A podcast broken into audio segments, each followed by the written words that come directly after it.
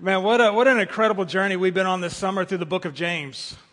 There's just so much in this book. It's a five chapter book in the New Testament.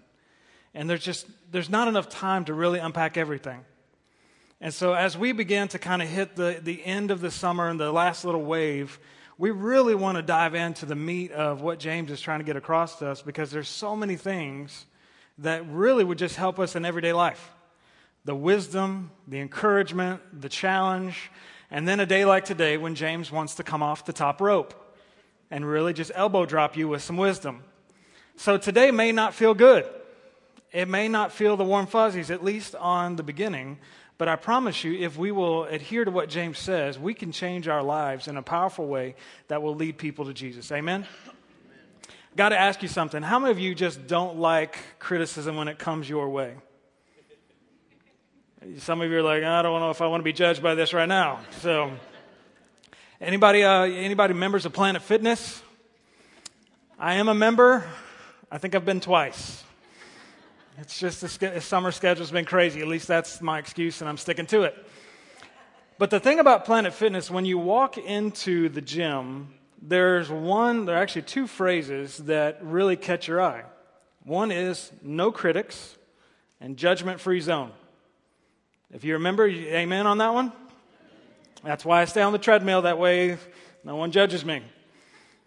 But we have these situations in life now where we feel judged. We feel ridiculed. We feel like people are, are looking us top to bottom, trying to figure out what's the problem with us. That's why some of you, when the video showed the, the sponsors dancing, you're like, oh, no, I could never do that. I'm not that crazy. Criticism to the crazy people. I could never do this. Why not? We're critical. We sometimes overdo it. And the criticism that we issue then starts turning into pride. And the things that you're bad at, well, I'm good at. And look at me, look how good I am. And then we fail to realize that what we're called to do as believers, as brothers and sisters in Christ, is to stay centralized with Jesus. And so today we're going to kind of do a weird trip through James chapter 4, verses 1 through 12, because we're not going to read it chronologically. And so if you're the type of person that likes things in order, forgive me now, love me later. Because we're not going to go chronologically in order today. Because the first thing I think we need to do is kind of set a ground rule that this is going to be a judgment free zone. Because my heart, my conviction, all the years of ministry that I've been in churches, one of the things that is a criticism of churches that I've been a part of is not necessarily the church itself, but the belief that the big C church, all churches, are a place of judgment and criticism. Some of you have been the victim of that, and some of you have been a part of that. And if neither one of us apply to you, there's a whole different sermon because maybe you just didn't realize what I just said.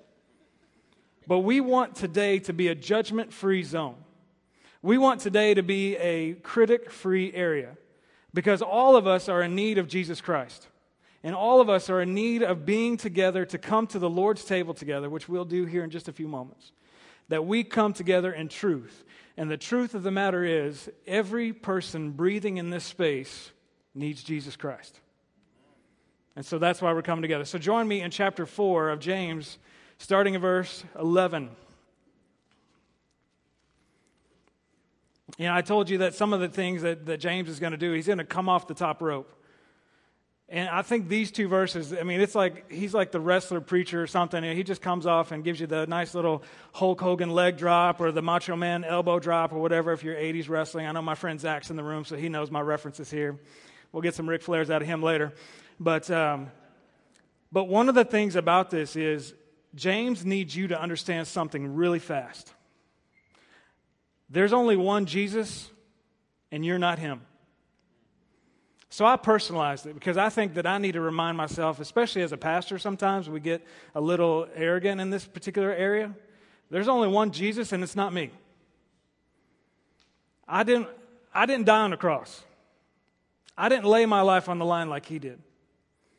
And before I can go judge anybody, before I can do anything in ministry, I have to self reflect and realize that I'm not Jesus. James spells it out a little better than I do. He says this in verse 11. He says, Don't criticize one another, brothers and sisters. For anyone who defames or judges a fellow believer defames and judges the law. And if you judge the law, you are not a doer of the law, but you are a judge. There is only one lawgiver, one judge, who is able to save and destroy. Who are you to judge your neighbor? This is not the warm, fuzzy sermon that some of you were hoping for.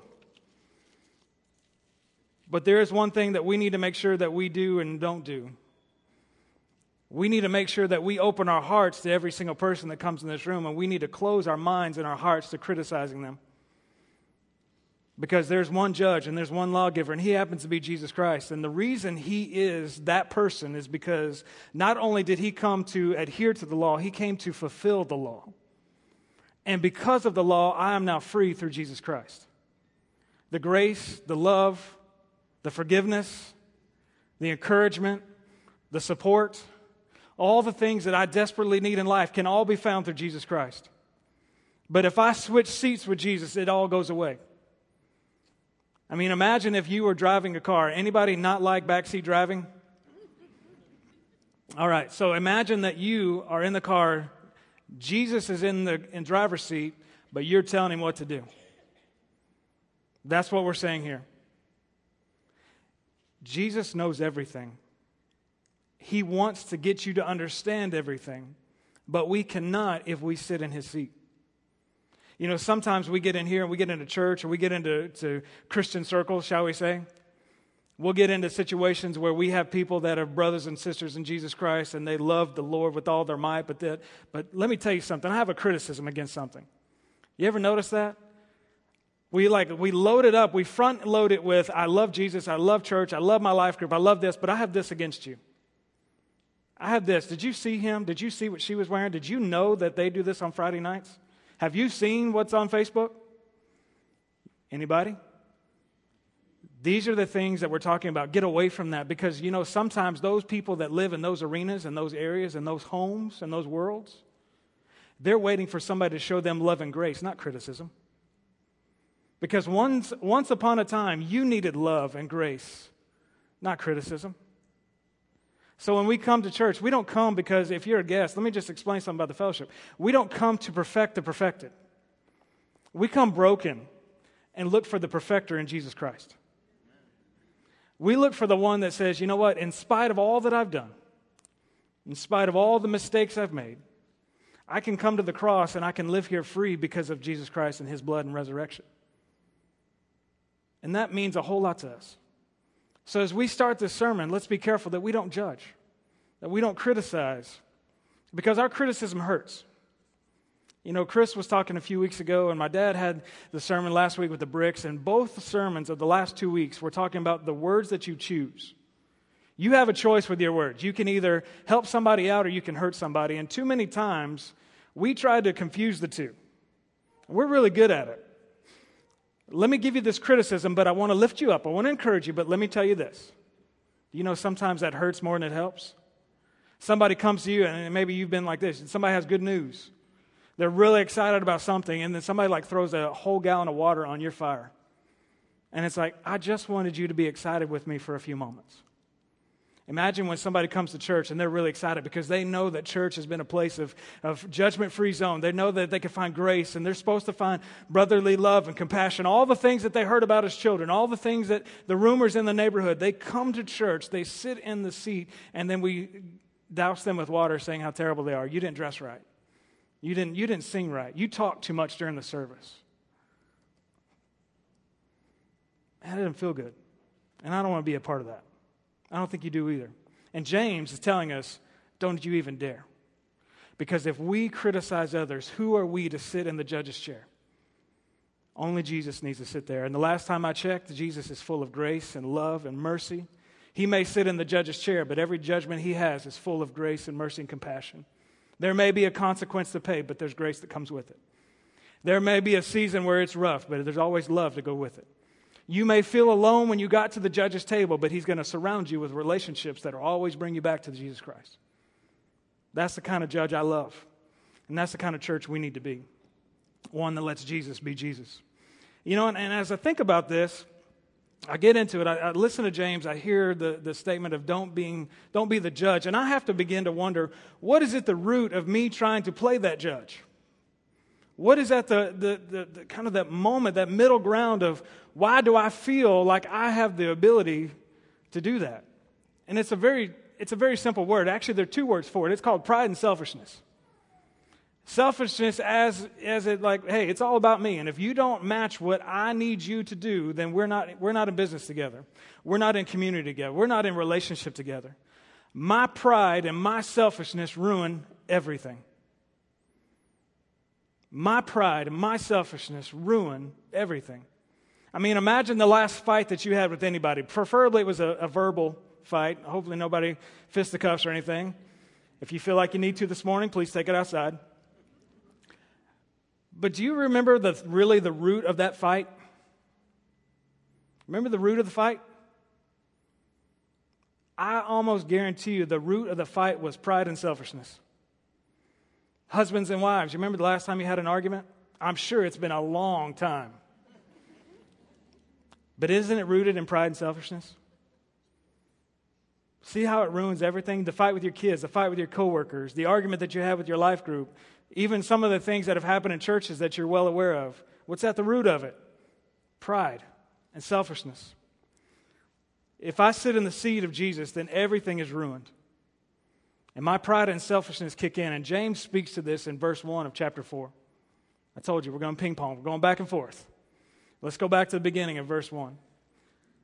He says, What's the source of your wars and the fights among you? Don't they come from your passions that wage war within you? You desire and you do not have. You murder and you covet and you cannot obtain. You fight and you wage war. You do not have because you do not ask. And when you do ask, you don't ask, you don't receive because you ask with the wrong motives so that you will spend it on your own pleasures. You adulterous people. Don't you know that friendship with the world is hostility toward God? So whoever wants to be the friend of the world becomes the enemy of God. Or do you think it's without reason that the scripture says the spirit he made to dwell in us envies intensely? What we have is a situation in our society, you, you name top to bottom. And it's not just outside the church, it happens in churches, sadly. Full of envy, full of anger, full of pride, full of selfishness, full of all these things. And sometimes, unfortunately, we sit in our chairs and we scratch our heads and we wonder, why in the world are we in the situation that we're in? James is saying, look, just look in the mirror. Next time you have an argument, ask yourself, is this about me is this about winning? Is this about being right? Or is this about building community? Is this about building a relationship? Is this about restoring a marriage? Is this about something that's going to bring somebody closer to Jesus? Or is it about me? Too many times we're going to answer it's about me. And I think that's the conviction that we all need to have is let's get away from me and let's get into Jesus. Let's get away from my ideas and my philosophies and my theories and my evaluations and get into just simply what the scripture tells us. Let's get into what the gospel says about something that we're dealing with. The quarrels, the fights, the wars that rage amongst us, these wars, they're spiritual as much as physical, and they're all rooted in our pride. Or they're rooted in somebody's pride, and we get to be the opportunity. We're not the Holy Spirit. We're not God Almighty. We're not Jesus. But we get to be the conduits that point people back to Him. Maybe we need to walk into some of these wars and some of these arguments and just remind people I love you and I love you and I know you're at conflict right now, but this is not bringing Jesus any glory. I love you where you're at in life. I understand your situation. I understand that you're, you're having some conflict in your life. But this situation is not bringing you closer to Jesus. And I promise you, if we will step out of the wars and let the Holy Spirit fight the battles for us, if we will stand behind Jesus Christ and let Him fight for us, life changes. It doesn't mean everything gets easy. It doesn't mean everything gets rosy and rainbows and sunshines, as I like to say. But it means that things will be taken care of based on Jesus' love and grace and mercy and forgiveness. And we all want that. We all want that. Sometimes we just don't have the patience for it. You know, there's a, there's a problem. We just talked about our pride and selfishness. We all face this problem. We all struggle with this problem. Some of us more than others, and please don't point fingers because that goes back to the judgment thing, and we already talked about that. But you know, there's an antidote to the problem. The humility found in Jesus Christ. You want to know how to fix the pride and the selfishness in your life? Turn back to Jesus. You want to know how to get your home to stop warring against itself? Turn your home back to Jesus. You want to know how to, to really find a, a workplace that is, that is a little more peaceful? Turn yourself back to Jesus. The longer you stay in the, in the, in the avenue, in the, the, the will of the Lord, the quicker things will become more about Jesus. Your coworkers will notice, well, there's something different about you. What's different about you that, that all these fights you never seem to want to be a part of them? All the gossip, you never really seem to be interested in it. Why is that? Because I know Jesus. And I know that that gossip doesn't mean anything to Jesus. He'd rather love the person than hurt the person. Why, are your, why is your marriage so strong? Well, to be honest with you, we're not super strong. We just have a great foundation in Jesus Christ. We still have problems. We still fight. We still worry about money. We still got kids that sometimes make bad decisions, but we are grounded in Christ. And because of that foundation, it's okay. We'll be all right. We have got to be the humility of Jesus. When prayers are all about me, all I'm promoting is about me. When prayers become telling God to bless my situation and not being part of His, pride, selfishness. When prayers become to treat God as a genie, wanting Him to grant my every wish, it's about me. When my prayers are just that, my prayers, then nothing that I'm doing is about Jesus. I'll never forget, I've said it a few times. I probably said it from the stage. Bono from U2, one time at a pastor's breakfast, said, Stop asking God to bless what I'm doing and start asking God to send me where He's blessing. And so, for us, if your situation, like there's a lot of war, then go somewhere where there's peace. If there's a lot of conflict in a rela- relationship, then go build into a relationship that has peace. Because when you build community with other people, the peace will follow you and it will go before you. But we've got to change our tone and get away from the quarrels and the, and the, and the pride and the selfishness that war and rage within us. We've got to do whatever Jesus calls us to. So, really, to be honest, the, the, the application is simple. Whether you have never known about Jesus Christ or this is your first, or, or you, you've had some conflict and you need to return to Jesus, the path is simple. We return to Jesus. What do I do when I walk out of this building? How do I find peace instead of war? How do I find humility instead of pride and selfishness, then I return to Jesus. I wish there was something more, you know, hey, there are three steps in this. To me, there's one step, and it's very simple return to Jesus. Make sure that whatever you do, you're focused on Him. Let's continue on in chapter 4, verse 6. He said, But gives, He gives grace, but God gives grace, uh, gives greater grace. Therefore, He says, God resists the proud, but gives grace to the humble. Therefore, submit to God, resist the devil, and he will flee from you. Draw near to God, and he will draw near to you. Cleanse your hands, sinners. Purify your hearts, you double minded. Be miserable and mourn and weep, and let your laughter be turned to mourning and your joy turned to gloom. Humble yourselves before the Lord, and he will exalt you. That doesn't make sense. And that's anti everything we've been told by society. But we need to humble ourselves before the Lord. So let's unpack these verses just a little bit, shall we? Because I think, really, if we're honest and we really can focus and dial in, these words are straightforward. Humble yourself before the Lord. See that there's a better way. Basically, when we tell you how to change your life, and we say the phrase, humble yourself before the Lord, it's very simple. Get out of the driver's seat. Stop trying to live your life where you're in control and put Jesus in control of your life. That is weird. It will feel weird at first, but I promise you it's more fulfilling when Jesus is leading you than you trying to control Jesus, because there's a difference. Jesus leading you will take you to places where you didn't think possible, and you didn't understand that you had the strength to go through that, or you didn't understand that that was what He was calling you to. But when we humble ourselves and He's leading us, it's possible. But when I'm controlling, then I'm not going to do anything that I don't feel comfortable with. And that is pride. If I'm controlling the situation, then I feel like I have to have my thumb on every decision and every inch going, Jesus, I can't do that. So go get somebody else. Get Wayne to do that. I don't care. You just, you just keep putting your thumb on it. And the problem is when you're in control, you limit the power of Christ in your life. When you are in control, then the sin that is really bogging you down and weighing you down can never be released because you got your thumb on the button. The problem that you're facing can never be resolved because you will not let go of your pride. Release yourself, humble yourself before the Lord. What he says here in verse 6, he says, Resist the proud but gives grace to the humble. I've, I've been a Christian now going on almost 20 years. Actually, almost 30 years. I should do the math before I speak.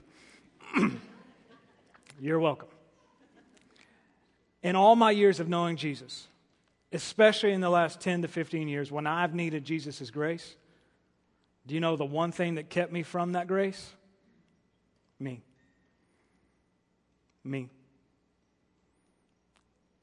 If I will release my pride and I will give myself over to the Lord, then His grace will be like a, like a fire hydrant of grace on top of me. And when I experience grace, then I want to give grace. Because it was given to me, I need to give it to somebody else. I need to give it to somebody else. And all of a sudden, revival is taking out because I received the grace of Jesus Christ. You want your marriage to be fixed? Be graceful. Receive the grace and then give the grace. Don't reverse that. Don't say to your spouse or to the conflict or the situation, look, you give me some grace and then I'll give it back. That's pride. And that's arrogance. And to put it very bluntly, that's just plain stupid. But if I will receive the grace, then I will give the grace. I can't give you what I haven't received. So let me receive the grace of Jesus Christ. Humble yourself before the Lord. Get out of the driver's seat. Give up the sin. Give up the thing. Give up the relationship. Give up the job if you have to. Be very careful about that. I'm not trying to tell you to quit your job, but if, it, if it's keeping you from the grace of Jesus Christ, give it up tomorrow. But whatever you got to do, get out of the way, get out of control, and give your life to Jesus Christ. Humble yourself before the Lord and allow Him to show you there's a better way. Resist evil man, I mean, we were talking to a few of us that ever since camp has gotten back for the students, and we're not talking about you, but we're, we're seeing things that our families that have been to camp and students that have given their life to Christ or they've put some real strides in their relationship to Christ, some of the volunteers and the sponsors. Do you know how much the devil has attacked our students and our families and our sponsors since they've returned to Christ or returned from camp? That's not by accident. That's not by coincidence. That's because evil doesn't like all the strides that you guys made at camp. And I'm telling you, as your pastor, as a brother in Christ, and some of you as a, just a close friend, resist the temptation to give in to evil. Because devil would love nothing more than to take that entire week of camp, throw it out the window. Some of us, the life group that you've been a part of, the lessons that you've learned, the, the sermons that you've been a part of, everything about this, man, resist evil to go back to the way it used to be. Resist evil to give in to that temptation. Resist evil to give in to that addiction. Resist evil to give in to that situation that you know is not right. How can I do that, Scott? It's so tempting. It's so satisfying. It's right there. It's easy. I can pick it up at the grocery store. I can get it at the computer. It's so easy. I can get to it. How do I do it? You bring in the power of the Holy Spirit. Humble yourself before the Lord, and He gives grace, and He gives power, and He gives freedom. But you have to give up what is locking you down. I promise you, if you feel like it's a 10 ton weight hanging on you, keeping you down in the power of Christ, it's like a feather. And all you need to do is say, I can't do this anymore, and resist evil. Humble yourself before the Lord and walk the steps of peace. Draw near to Jesus is James's next encouragement. How do we do that? We do that through our life groups. We do that for going on mission trips. We do that here in our worship service. But you know what is most important that some of us fail to do on a daily basis? What did the Bible tell me this morning? Not what did my pastor tell me. Not what did my life group tell me. Not what did the, the random scripture passing on the church tell me. But what did my Bible tell me this morning? Better yet, what did Jesus tell me through this Bible that he helped construct? If we will daily humble ourselves and spend time in God's Word, you won't question what God's will is. You will know God's will. The more time you spend in the Word of God, the stronger your relationship with Jesus will be. The better your marriage will be, the better your parenting skills will be, the better employee you will be, the better you name it you will be because you are grounded in the scriptures of God. But if I fail even a single day to, to not see what God wants me to see, then I will draw away from Jesus, not near Jesus. So, whatever you have to do, make sure that you daily spend some time into this good book. I don't understand it all. Yeah, guess what? We all don't. There are things in the Old Testament we just can't say because it sounds bad, but it's just somebody's first name. But if I read the New Testament and I read the, the scriptures and I read the parables and I read the stories and I understand this is not written to us, but it's written for us, then my life will change. I will know who Jesus is. I will know what Jesus has done, and I will know what Jesus is about to do because of this book right here. If you don't have a Bible, I want to tell you right now, you are welcome to this Bible this morning. All you got to do is come find me, and this book, this Bible right here will be yours. If you need it, it's here for you. I give it to you freely. There's no judgment, there's no payment, there's no just shake my hand or hug my neck and just take the Bible and walk. But get into the Word and draw near to Jesus on a daily basis and watch what Jesus does to change your life. Get rid of sin and sinful living. Repent. Don't go back. I know it's easy to be tempted. I know it's easy to sin, but don't go back to that stuff. It's temporary. That addiction, it's temporary. Why do they call it addiction? Because you can't live without it, which means it was temporary to begin with. It promises a lot and fails more. But you know who does promise and does deliver and is always faithful? Jesus Christ. That sinful living that you know is not right doesn't draw you closer to Jesus. Get rid of it and watch what Jesus replaces it with. Is it a quick, easy turnaround? No, I wish it was because then that would everybody would do it. Sometimes it's a very painful process, but it's worth every pain for every promise of Jesus Christ. Give your life to Christ and resist the sin and sinful living. Evaluate where you're at. I have to do that on a daily basis. You know, I hope some of you don't have that, you know, preacher on the pedestal thing because that's not me. I'm a sinful man. The only difference in me and some of you is that I pray to Jesus and ask for his forgiveness and grace. And some of you, that puts us right on the same level playing field.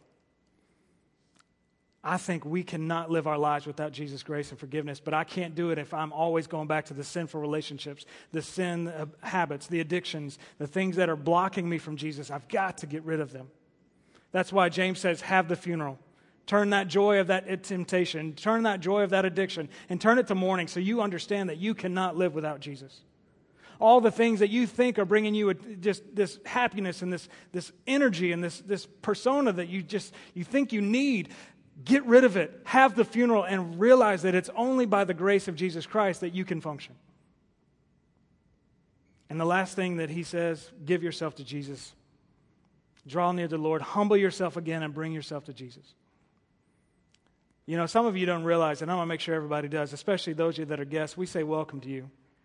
There's some crosses at either side of this room right here. There's one that's up there in the mezzanine that's a little bit out of my eyesight. These are not here simply for decoration. These are mile markers for some of you.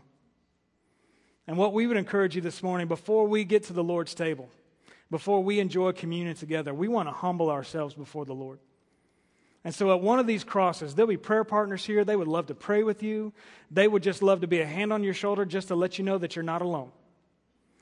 But we want you to humble yourself before the Lord. If there's something, if there's a sin in your life and you know that it's blocking you from the grace of Jesus Christ, then today, today, pray about putting it on that cross as a representation that from this point forward, I am not going to do that sin ever again. I'm going to do whatever it takes to repent and do a whole 180 and go the opposite direction so that there's nothing blocking me from the, the cross of Jesus Christ. Maybe it's that you need to give your life to Christ because you've never known somebody that was going to give grace and forgiveness and love and mercy. And today could be that day. Eric's sitting right here, and I know he'd be willing to talk to you. I'm going to be right here. There are other friends that are going to be in this room. We would love to let you know what that means to be a, a follower of Jesus Christ. And we invite you during our time of response, just come up here and just say, hey, would you tell me how can I know Jesus? And we will be willing to share with you all that we can about coming to know Jesus Christ. And maybe there's something you just say, I just need to humble myself the sin's doing pretty good. I'm, I'm, asking forgiveness, but there's just a little bit of pride, a little bit of selfishness keeping me from that next level of our spiritual relationship, Jesus, then pin it up on the cross and say, never again. Humble yourself before the Lord and watch the Lord change your life. It's a scary proposition, very scary. It takes a bold step of courage to get out of a chair and walk forward in front of God and country and do that. But I want to make you this declaration, this promise. Some of you received a worship guide.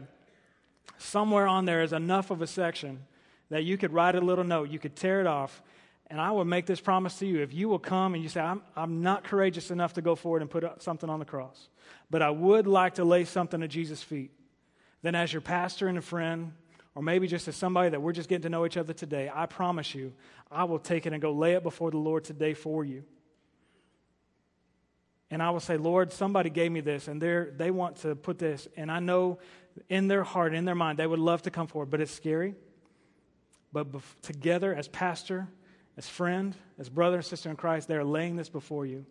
If that would help you release that wall, let's do it together. Because we don't want any person to leave here without the saving knowledge of Jesus Christ.